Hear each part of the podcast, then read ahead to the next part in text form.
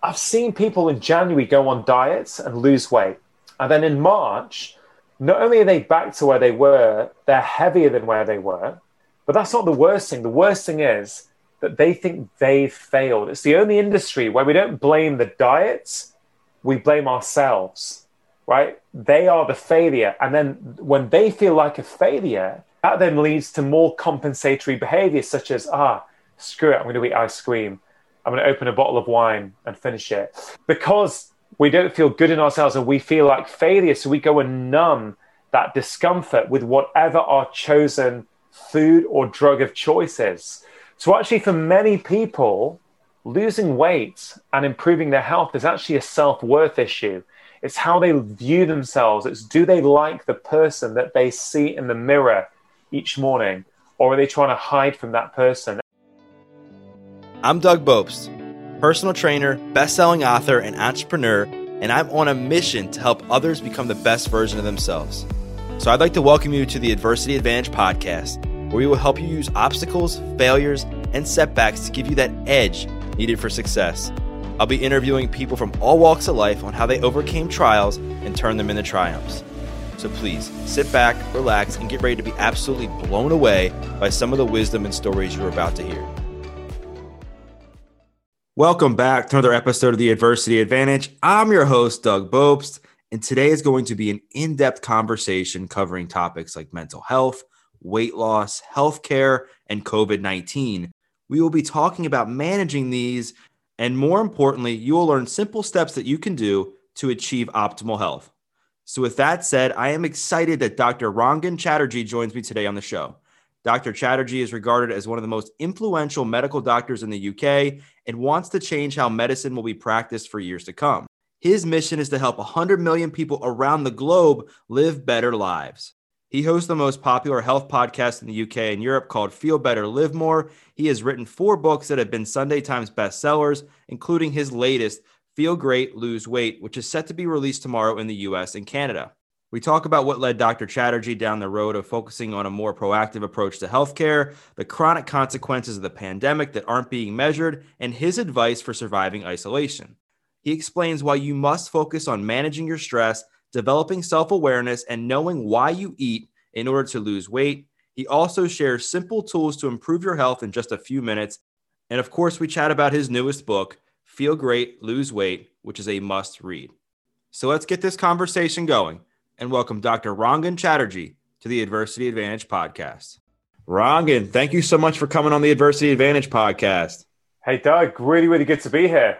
Yeah, I've been a fan of you for a long time, been listening to your podcast, been following your content.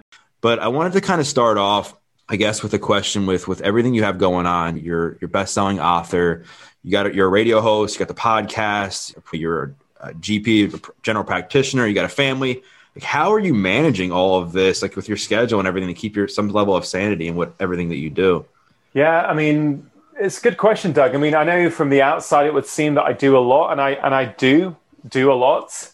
How do I manage? I think the 2 biggest things that I need in my life to perform are sleep and solitude, right? So the 2 things I prioritize for my own personal health and well-being are sleep and solitude. So that means really trying to lock down my sleep time every night and having a proper wind down for 1 hour before bed.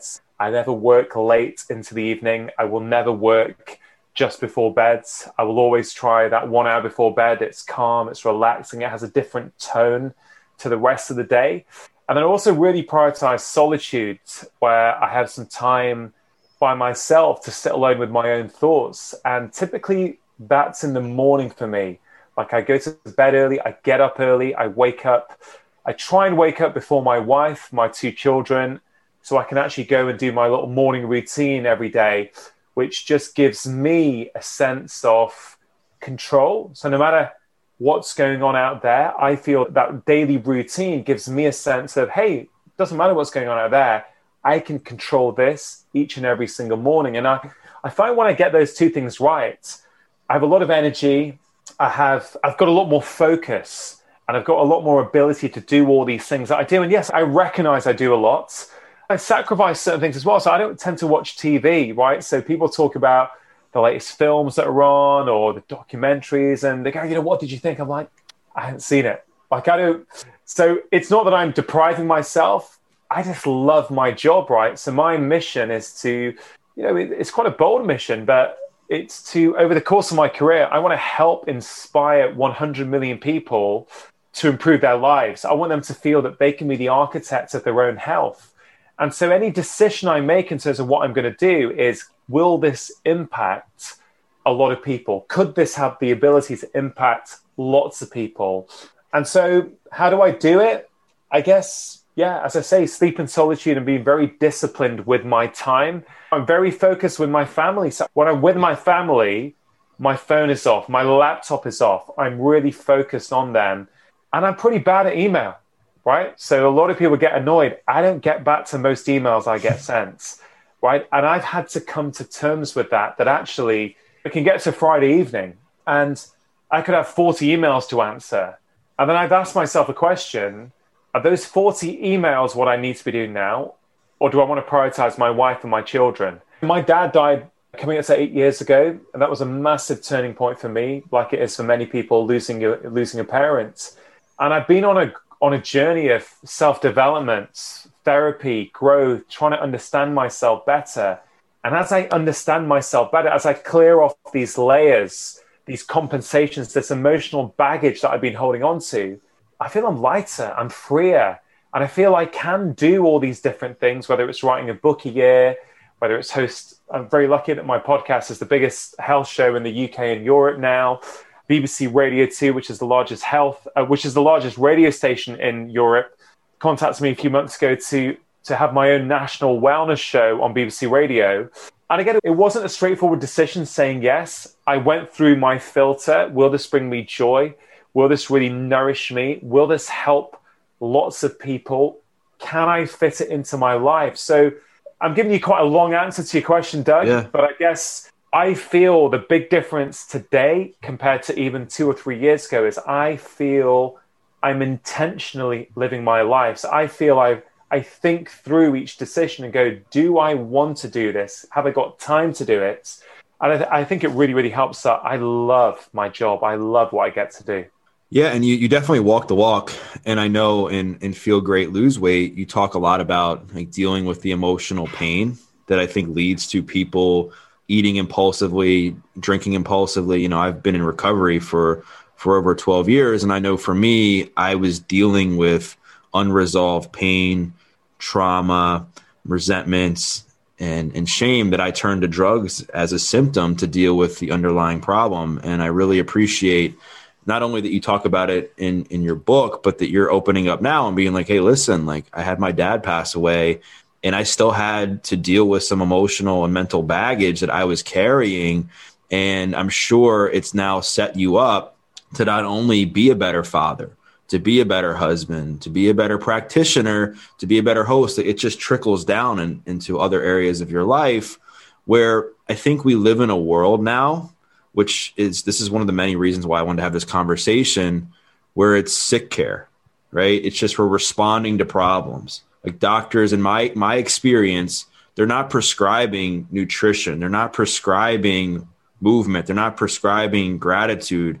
It's like, take this pill, take this pill, take this pill. And I'm not against medication, but why can't we have a little bit of both? I know, obviously, just given your background and everything that you talk about has helped with your mission, but what really led you down this path of having this proactive approach to healthcare with not only your own life, but your patients as well? Yeah, I mean, I've always been this way inclined, right? So as an insecure teenager who didn't like to see his ribs in the changing room mirror in front of all his friends at school. And then that was around the time when Men's Health started to come out with these kind of ripped men on the front cover. And I would start buying Men's Health and try and do all the exercises to try and be that person, which really now I know came from a real place of insecurity in terms of who I was and a feeling that, oh, getting those muscles is going to actually in some way make me someone and make me not feel the way I felt about myself. So I feel I've always liked talking about exercise, about nutrition. And then I went to medical school I remember at the time I was reading a lot of Charles Poliquin blogs. Yeah. And I was reading stuff that he was talking about type 2 diabetes and insulin sensitivity. And I was thinking, this is interesting. I'm learning about this at medical school. I'm not being taught anything practical to do about it, but your blogs are giving me loads of practical information. And so as a medical student, I was super interested in learning. I've always been curious, right? I've always loved learning from anyone. I still believe I can learn from every single person I meet, I can learn something from. And so I've always been that way inclined. And I think when I started working as a doctor, I started off in hospital medicine. I did my specialist exams.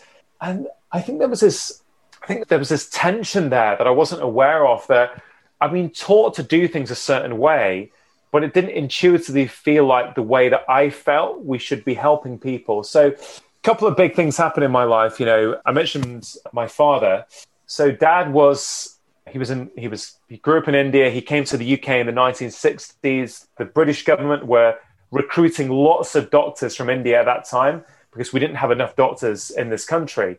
And so Dad comes here, he works his whole life, he overworks, and when he's 58, he comes down with lupus. So the autoimmune disease lupus, his eyesight fails, his kidneys fail, he goes on dialysis.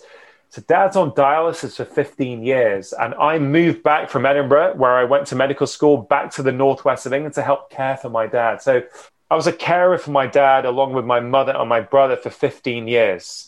Until Dad died almost 8 years ago. That taught me a lot, being on the other side, being on the patient side, being in hospital, waiting for someone to come and see you, worried, nervous, not getting the answers that you wanted from your doctor. So I know what it's like on the other side. Mm. I think the other thing that happened to me is when my son was 6 months old, he nearly died, basically. We were on holiday in France. He was 6 months old. He had a convulsion. He stopped moving. We rushed him to hospital. And it turned out that he had very low levels of calcium in his blood, which was because he had very low levels of vitamin D. And acute medicine saved him, right? Great.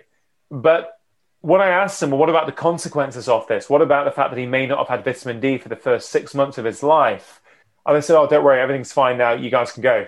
And as I was reading more, I was thinking, well, hold on a minute. Could this be why he's got eczema? Could this be why he's got allergies, given that vitamin D is critical for the immune system? And the guilt that I felt of what happened to my son, even though it wasn't my fault, right? But I took it personally. I felt, Rangan, with all your education, you've been to Edinburgh Medical School, you've done your specialist exams, your general practice exams, I've got a degree in immunology. I thought with all these so-called boxes of success, I couldn't prevent my own son from nearly dying from a preventable vitamin deficiency. And if I'm honest, Doug, that changed me. We left hospital and I made myself a vow that day that I'm going to get my son back to full health as if this had never happened. And so I became obsessed. I would read about nutrition every night. I'd read about vitamin D. I'd read about the gut microbiome. I would study, and then I started going round the world to learn things that, yes, was there about helping my son. But as I learned them, I applied them with myself, with my family, with my patients. And I find that I'm using less medication than I've ever used before. I'm helping people more than I've ever used before. And so I guess there's a lot more I could say, but those are two quite pivotal incidents for me that really shaped me as a doctor. And really, I'm not against medication. I just think we overuse it. We're overusing medication. And actually, we don't give patients a choice. Sometimes a patient comes in, let's say, with a severe headache, right? A migraine, right? I want to be able to say to them, hey, this is what I think is going on here. Now, one option is I can give you some drugs that are going to help get rid of that pain. They're likely to help with the pain. These are the side effects they could give you. But also I've detected there's quite a few things in your lifestyle that I feel are contributing to this, right? Would you like me to help you pick what those are and help figure out a plan on how we can start tackling that? If that patient says to me, Doc, I'm not interested, just give me the medication, I will respect their right to make that choice. But you know what? Most people, if you give them the choice, they'll say, oh, is there something I can do? Oh yeah, come on and tell me. I'd love to hear what I can do.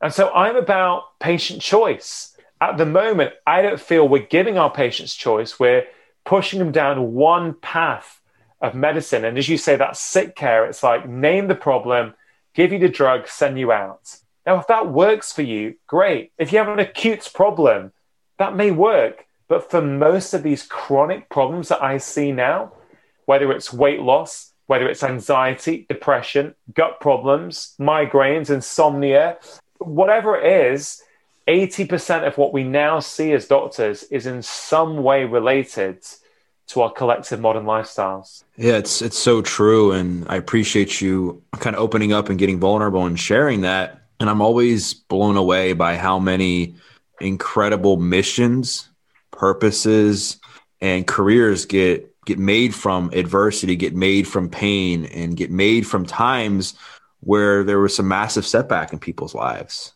And just kudos to you for taking those moments and being like, you know what, I'm going to take these times in my life that were really dark, that were probably traumatic, that there was probably an intense amount of shame from your background in medicine.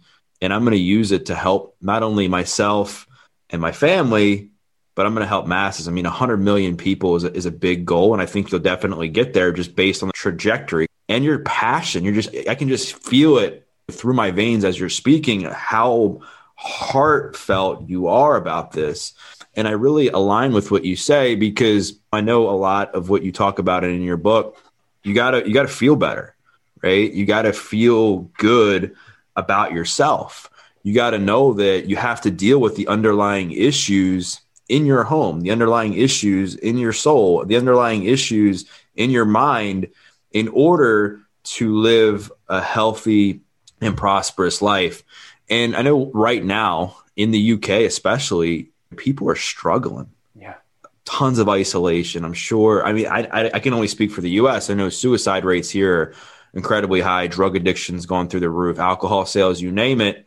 What's going on in the UK with the pandemic, and what advice are you giving to people, either that you're closest to through your content and even your patients, on how to make the most of the isolation so that they can be healthy in the best way possible? Yeah, I mean, first of all, just as we record this conversation, we are in a full national lockdown. So these are the most severe restrictions that we've had. We've had them 3 times now. This is the 3rd time. The first time we had them in March and April in 2020, it was a very different experience. We were coming into spring. The weather was fantastic. It felt different. And I think this time it's in the depths of winter. It's dark. It's cold. People have had a year of this, of these restrictions in some shape or form. And people are really, really struggling. I find that, you know, my second book on stress, I wrote about something that I call the personal stress threshold, and how we've all got one. And actually, it's when we get close to that threshold, that's when things go wrong. That's when our back goes, our neck goes, we get angry, we fall out with our partner, we shout at our kids. But we often think it's the last thing that happened that tipped us over, but we forget about all the what I call micro stress doses that have been building up that have got you closer and closer to your stress threshold. And I feel at the moment in the world, certainly here in the UK, many of us are operating very, very close to our stress threshold. We're waking up there. So that means we've got very little headroom, very little resilience to deal with things. And so what do I advise people to do? Because like you say, mental health problems are rising. Suicide rates are rising. This is the cost of the pandemics that are not being measured. And it's really... It's something I'm very passionate about, that it's like we do in medicine. We look at the acute things and we study the acute things. We're not quite as good as the chronic stuff. And I kind of see the same thing playing out at the moment. We're focused on one thing with a huge, narrow focus. And look, I get that. I understand why we might want to do that. But we're neglecting all the chronic consequences that may occur on the back of this, whether it's our mental health. You know, people are worried about their job. That economic hardship and stress is putting strain on relationships. People are going to be breaking up. Families are going to have real pressures and strains. Kids, I mean, what is it like being a kid growing up through this? I think it depends on your age. I think if you're a teenager, this must be very challenging at that time when you're all about your friends and your social networks. Whereas I feel with my kids, 10 and 8, I can just about shelter them from what's going on. I feel only time will tell if I've done a good job or not, but I feel it's a bit easier with the young kids. But what do I recommend people? Well, it depends what you're doing, but I always say to people, control what you can control, right? Well, I mentioned to you I have a morning routine every morning. What I say to people is, think about your health in three parts: mind, body, and heart. Can you spend 5 minutes a day on each one? So mind is like your mental health. So can you do something each day for 5 minutes that's going to help improve your mental health? That could be a breath work practice. It could be meditation. It could be a yoga flow. It could be journaling for 5 minutes. Something that just helps you process things in your minds. Can you do 5 minutes each day on your body? And that means your physical health, moving your body. Sure, you get outside and go for a long walk, fantastic. But even a 5-minute workout, star jumps for 30 seconds, sit down for 30 seconds, repeat 5 times. That's an interval workout. You need no equipment, no gym. You're still moving your body. You're still burning off a bit of stress and anxiety. If that's too complicated, a lot of people like dancing. Put on one of your favorite tunes in your kitchen and dance for 5 minutes. We've overcomplicated movement that it has to have a certain name, certain structure. We have to wear certain clothes for it. And I'm just saying, just move your body for 5 minutes a day. And then the final bit is heart. And when I say heart, I don't mean the definition of heart that I was taught at medical school, which was the heart is a physical organ that pumps blood around your body.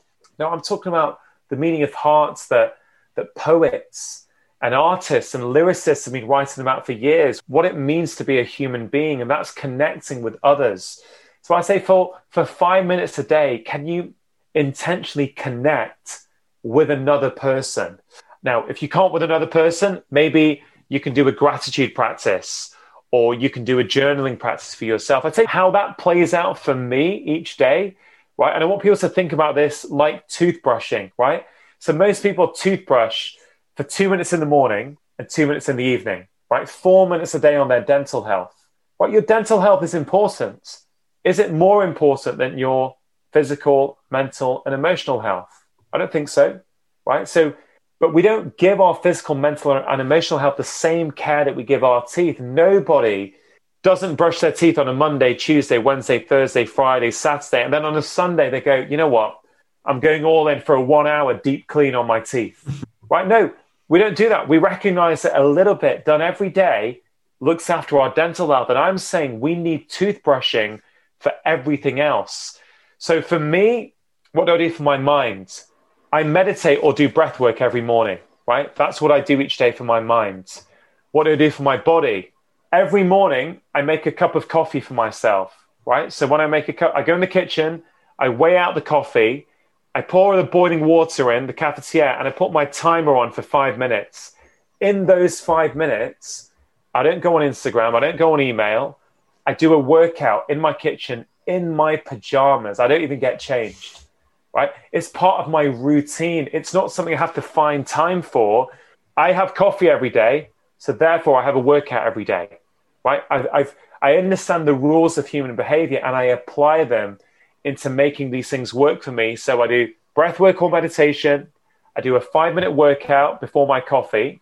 And then that heart piece is what I do in the evening. I call it the tea ritual. And it's what I do with my wife. So every evening, and we didn't do this at the start of the first lockdown. And actually we started to feel a bit of friction start to develop in our relationship.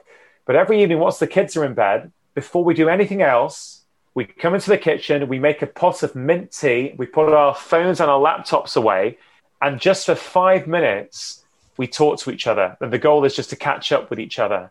It sounds so simple, but I tell you, when we do it, there's more intimacy, there's more closeness in the relationship, even if it's just for 5 minutes.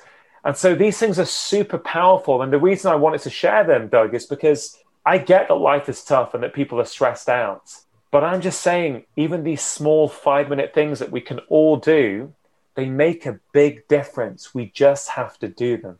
You're so spot on. I think one of the biggest disservices that people in general, I think, have done have been not addressing mental health during the pandemic and the impact of isolation long-term on people. The financial insecurity, depression, anxiety, the fear, everything. We've created this new sense of normalcy that people don't even recognize. People are just by default more fearful, more stressed, more scared. They don't even know it. And I think you're seeing that in the way that things play out in other areas of their life. And I really appreciate you kind of sharing all of that, because I think we can have both. I think you can take safety precautions and making sure that you're not spreading or becoming a risk factor for COVID-19. But I also think there's certain things you can do and control in the comfort of your own house to kind of put your guard up to protect yourself from suffering mentally, emotionally, and physically, and spiritually, if you will, during this pandemic. And that's why I really appreciated not only you sharing what you just said, but even in the context of your book, you talk about in order to lose weight, you need to feel good about yourself. In order to lose weight, you got to feel great with who you are, what you're doing. You got to address the trauma. And one of the quotes in your book, I don't remember it verbatim, that hit me right in the heart was, it said something like, we used to use food to fill up our stomachs, and now we're using food to fill up our hearts.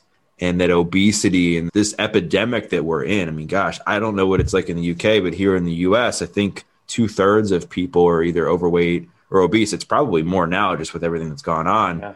Why do you think it's so important for people to address like that, they're who they are at the core when it comes to being able to lose weight? We will get you back to this episode of the Adversity Advantage in just one second, but first wanted to give a quick shout out to our sponsor, Legion.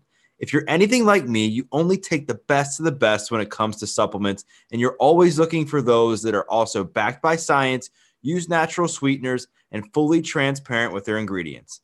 This is why I love the products at Legion, which is also the #1 all-natural sports supplement company in the world.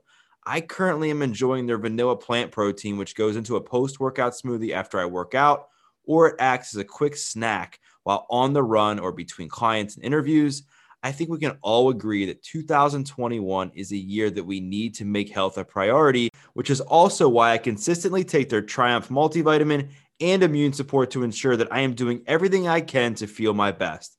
So if you want to follow my lead and take the best supplements around that have free shipping and 100% money back guarantee, go to buylegion.com/Doug and use code Doug to get 20% off your first order. Again, it's buylegion.com/Doug and use code Doug at checkout. Now back to the show. Yeah, there's a reason the book's called Feel Great, Lose Weight, and not Lose Weight, Feel Great. Right. It's subtle, but it's important.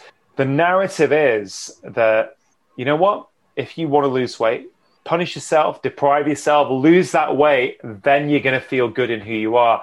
When I lose weight, my life's going to be fantastic. I'm going to be able to do this and do that. But actually, 20 years of clinical practice has shown me time and time again that it's the other way around. When people feel good in who they are, they feel great in their lives, they have good self-esteem, good self-worth, the weight loss comes as a side effect of that. Now, let me be really clear. You can lose weight in the short term doing a whole manner of different things. You can go and pick up any diet book off the shelf, right? And if you follow it for 2 or 3 weeks, it is likely that you will start to lose weight, right? I don't care what it is. Most of them will work if you follow it to the letter, day after day, week after week. But is that what people really want? Are people really looking for short-term weight loss? I don't think they are, right? Not one of my patients is really looking for that. They always say what they're really looking for is long-term health transformation. They want to make significant changes that change who they are, how they feel, their energy levels, their self-worth. And I've seen it because, you know what? I've seen people in January go on diets and lose weight. And then in March, not only are they back to where they were, they're heavier than where they were. But that's not the worst thing. The worst thing is that they think they've failed. It's the only industry where we don't blame the diets. We blame ourselves, right? They are the failure. And then when they feel like a failure, that then leads to more compensatory behaviors such as, screw it, I'm going to eat ice cream. I'm going to open a bottle of wine and finish it. Because we don't feel good in ourselves and we feel like failure, so we go and numb that discomfort with whatever our chosen food or drug of choice is. So actually, for many people, losing weight and improving their health is actually a self-worth issue. It's how they view themselves. It's do they like the person that they see in the mirror each morning, or are they trying to hide from that person? And this sounds quite scary, but it really isn't. That's why I wrote the book, is to help people say, this is actually, once you can understand what's going on here, there are some really simple things that we can all start to do that are going to make a difference. Now, the other thing to say is that different people respond to different approaches, right? And I split this book up into what we eat, why we eat, where we eat, how we eat, and when we eat, right? I think it's a very novel approach to this topic, to go, oh, I didn't really think about it. I thought about food, but I was only thinking about what I'm eating. I wasn't thinking about why I'm eating. And as you say, what I say in the book is we used to eat to fill a hole in our stomachs. Now we eat to fill a hole in our hearts. When we're lonely, we eat. When we're stressed out, we eat. When we're bored, we eat. When we've had a row with our partner, we eat. And that's okay once you understand it. What you don't need is to punish yourself with a grueling workout regime, restrict your diet so much that you feel you can't eat anything anymore, because that just plays into the same narrative. The issue for many people is not what we eat, it's why we eat. So not for everyone, right?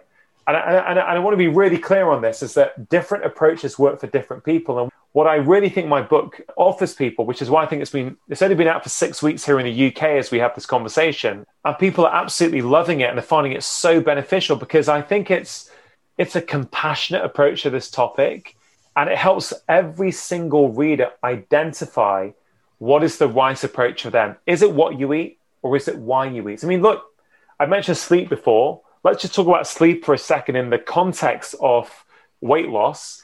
If you sleep 5.5 hours a night compared to 8 hours a night, right, you're going to eat 22% more calories the next day.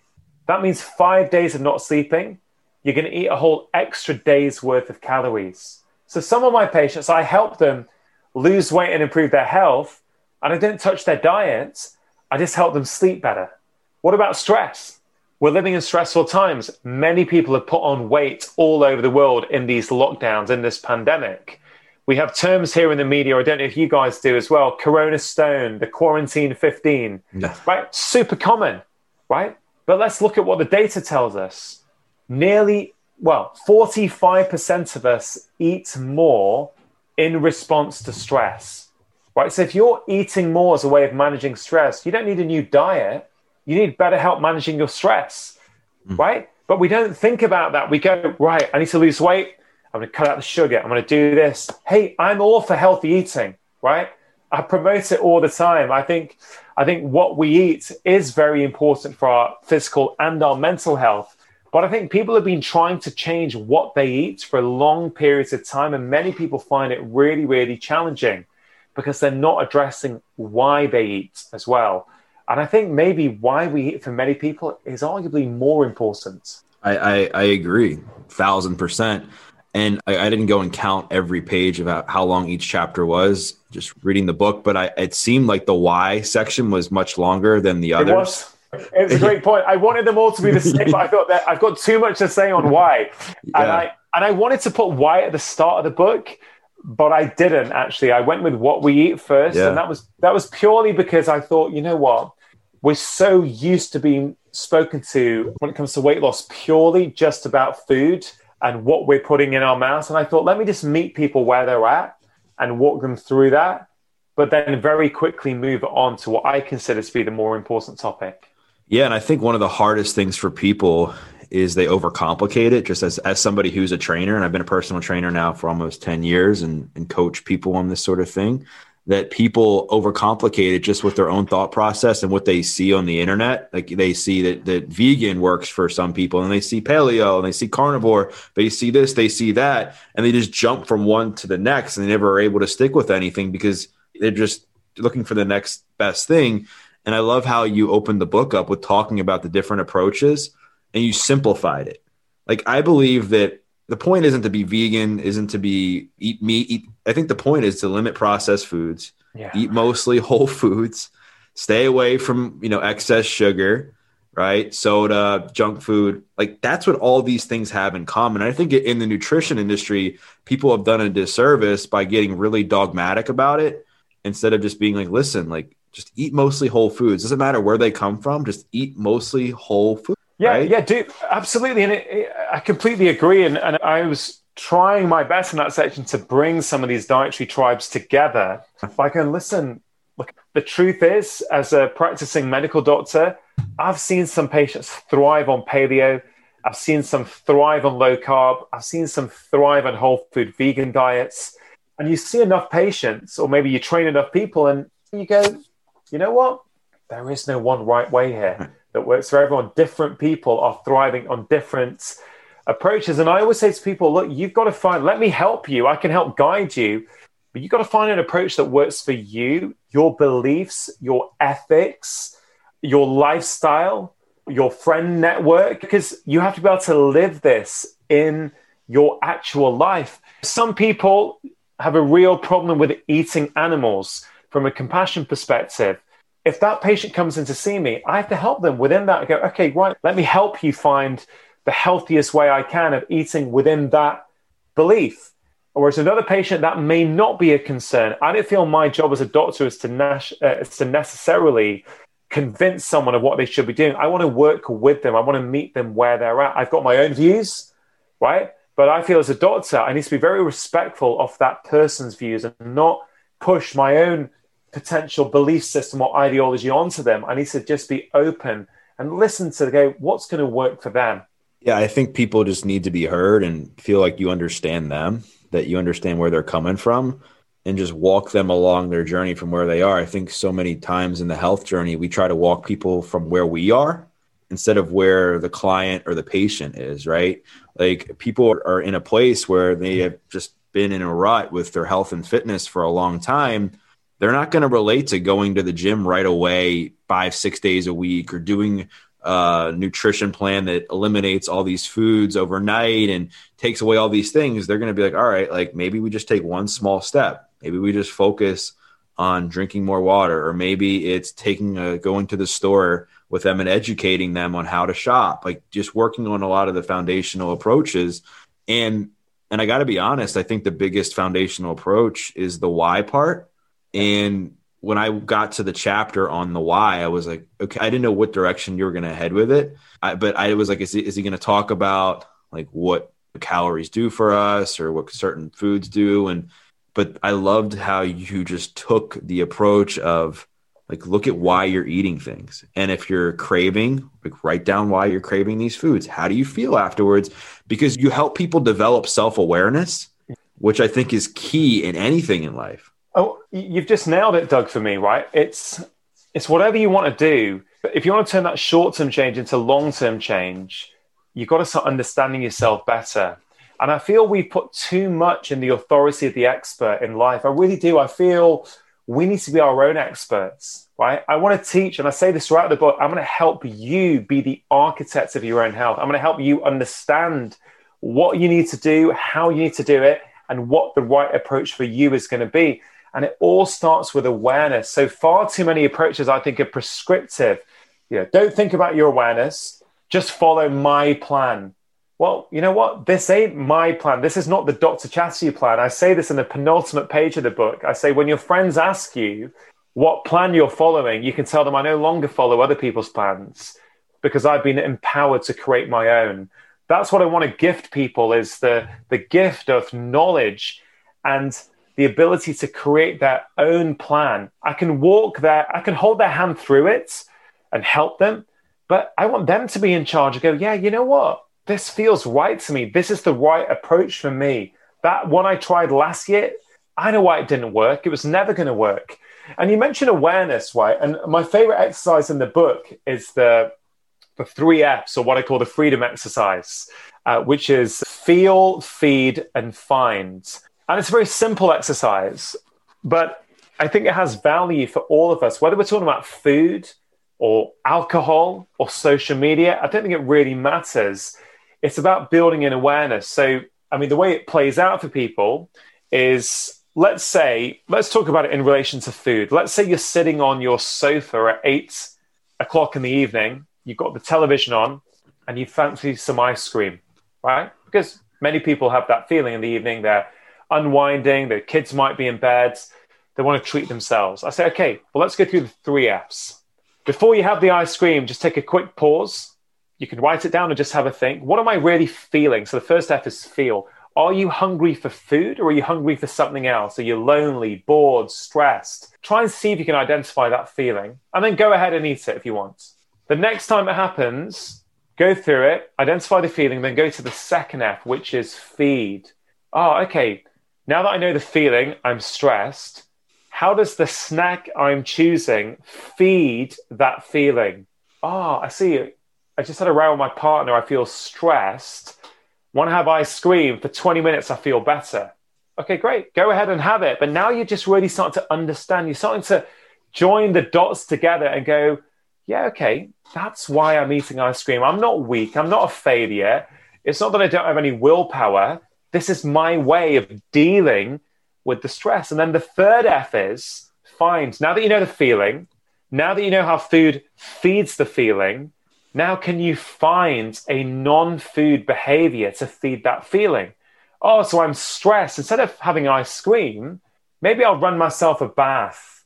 Maybe I'll do a quick 10-minute workout, like an interval one, or I'll do a 10-minute yoga flow from YouTube. Or maybe, I live with my partner, but I'm so stressed out with work, we've not spent any quality time together. Maybe I'll go and say hi and give them a cuddle. Or maybe I'll cuddle my pet, whatever it is, right? I give all kinds of options in the book. The point is that the 3 F's, it's deceptively simple because what happens once you start understanding it, the next time you're in the same position, you're empowered to make a different decision. But sometimes we don't go through that process and we wake up in the morning and go, wow, man, I had ice cream last night. I can't stick to anything. I'm such a loser. I'm such a failure. And that negative self-talk keeps you locked in this cycle. So yeah, that 3F exercise is one of my favorite ones in the book. And I encourage anyone listening to this podcast to try it out in their own lives on some behavior. It might even be you're spending too long on social media in the evening. Hey, go through the 3Fs. Maybe you're lonely. Maybe what's really going on is that you're lonely. You've not connected with anyone properly.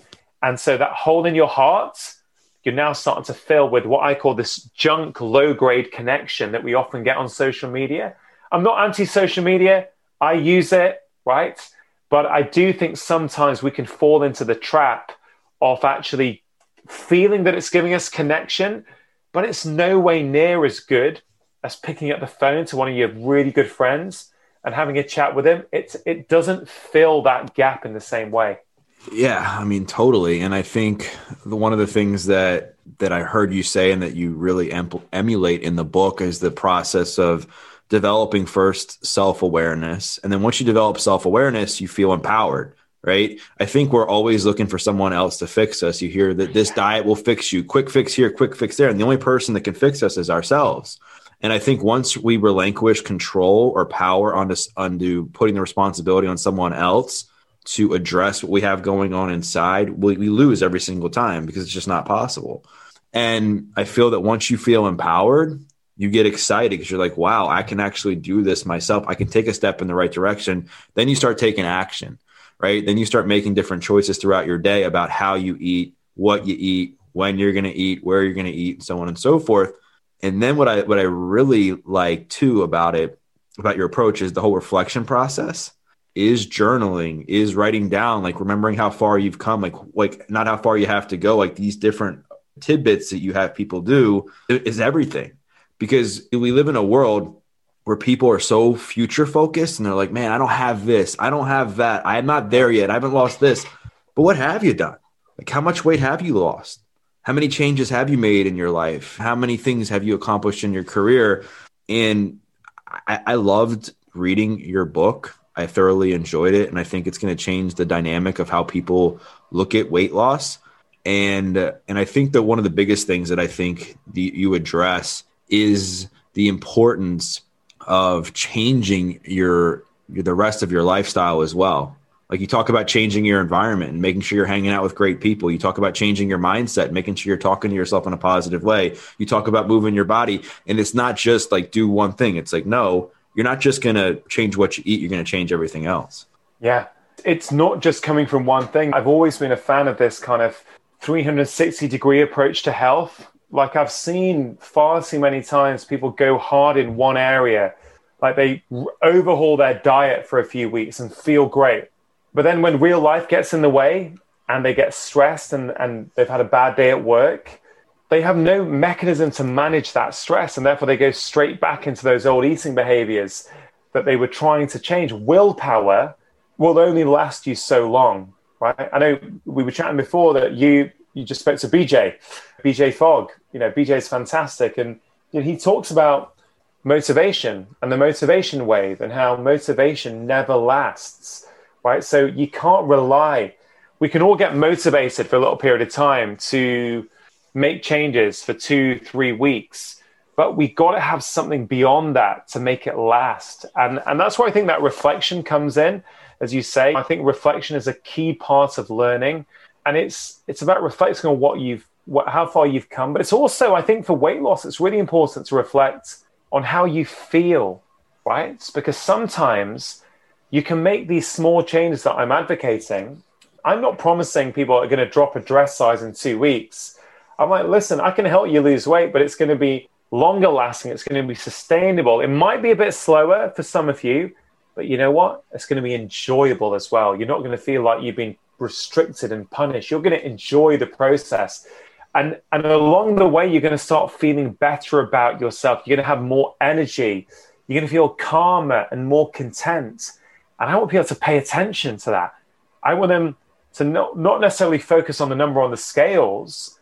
Like, I'd much rather they focus on how they're feeling. Wow, I've been doing this for a few days now and I've got more energy. Yeah. Like, I feel better about my life.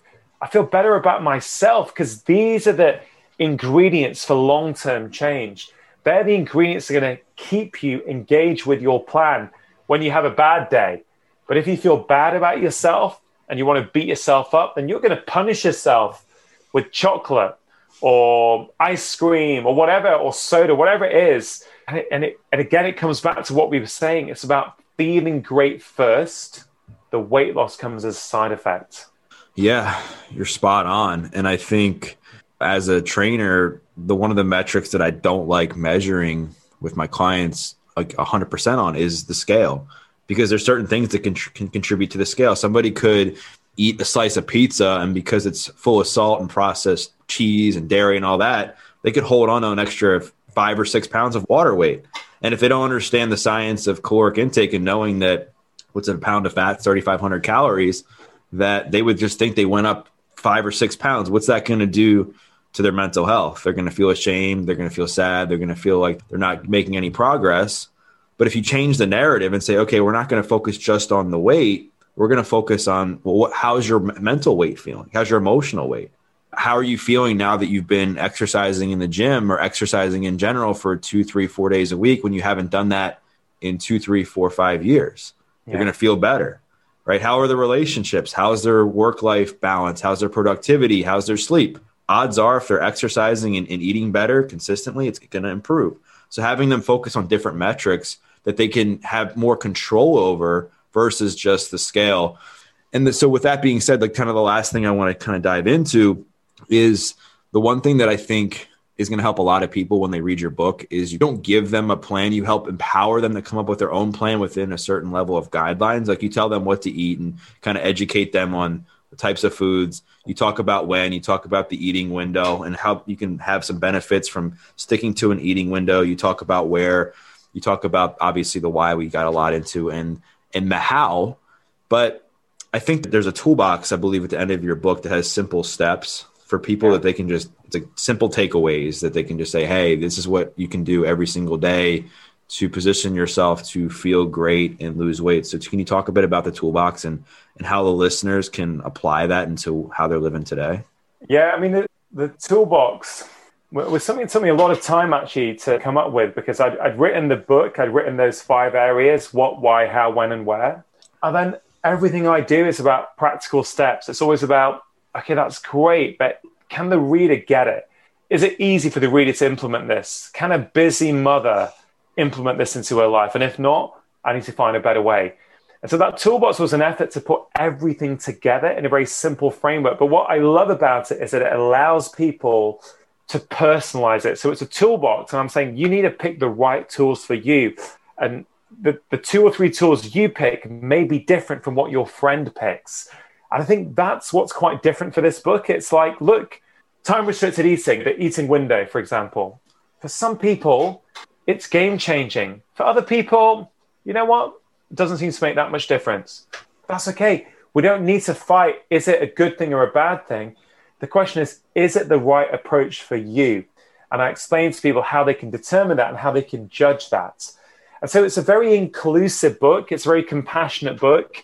The toolbox is split up into foundations, which are sort of general principles for well-being and life, which focuses on the undervalued skill of walking. I go through walking and actually why I think it's so undervalued in terms of a movement for health and well-being and for weight loss, which I don't think a lot of people realize. I prioritize sleep. Sleep is a big one to get right.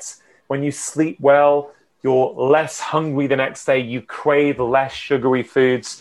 You find it easier to resist temptation when you've slept well. I obviously go through what people should be eating and some tips on how they can support themselves in those decisions. There's three what I call optional boosters. So these are three things you don't have to do, but they may supercharge your progress if you give them a go. They're things to experiment with later on once you've got the foundations dialed in. But then I've got these daily habits. Yeah. And again, I help people understand that these daily habits are lift, connect, reflect, right? And I think they only need to take minutes a day. And I'd love to leave your listeners with them. So lift is about saying, listen, every day, if you can lift something, you're going to feel better about yourself. And one of the ways I do this, I mentioned how I do my workout every morning while I have a strength workout every morning, 7 days a week while my coffee brews. And I know there's different schools of thought about how many times you should work out a week, but I'm not using heavy weights. I'm just doing a 5 minutes body weight or strength workout every morning while my coffee brews. There's lots in the book for people. But one tip that I've modified for people who are working from home, is that where you're living at the moment? Is there a lot of people working from home still? Yeah, there's a fair amount of people still working from home, yeah. Yeah, like certainly this tip works well in the UK. I say if you've got a dumbbell or a kettlebell at home, and many people have got home workout gear, particularly from these lockdowns. They all sold out everywhere earlier on last year. I say in the UK, I say keep it by your kettle or keep it in your kitchen. Where every time you go and make a hot drink or you pass in your kitchen each day, this is so basic and easy for people. I say just pick it up and do 5 bicep curls on each arm. Right, that's it. If you have 3 cups of tea or coffee a day, you will lift that weight 30 times a day. Over a week, that'll be over 200 times. In a month, that'll be over 1,000 times. And the beautiful thing is in the moment, it will feel like nothing. In the moment, it will feel really easy. You've not really done much, but those little things are going to help build up your self-esteem. And it's going to have what I call a ripple effect into other areas of your life. It's going to increase your self-worth. And you're going to start making better choices in other areas because of that. So lift.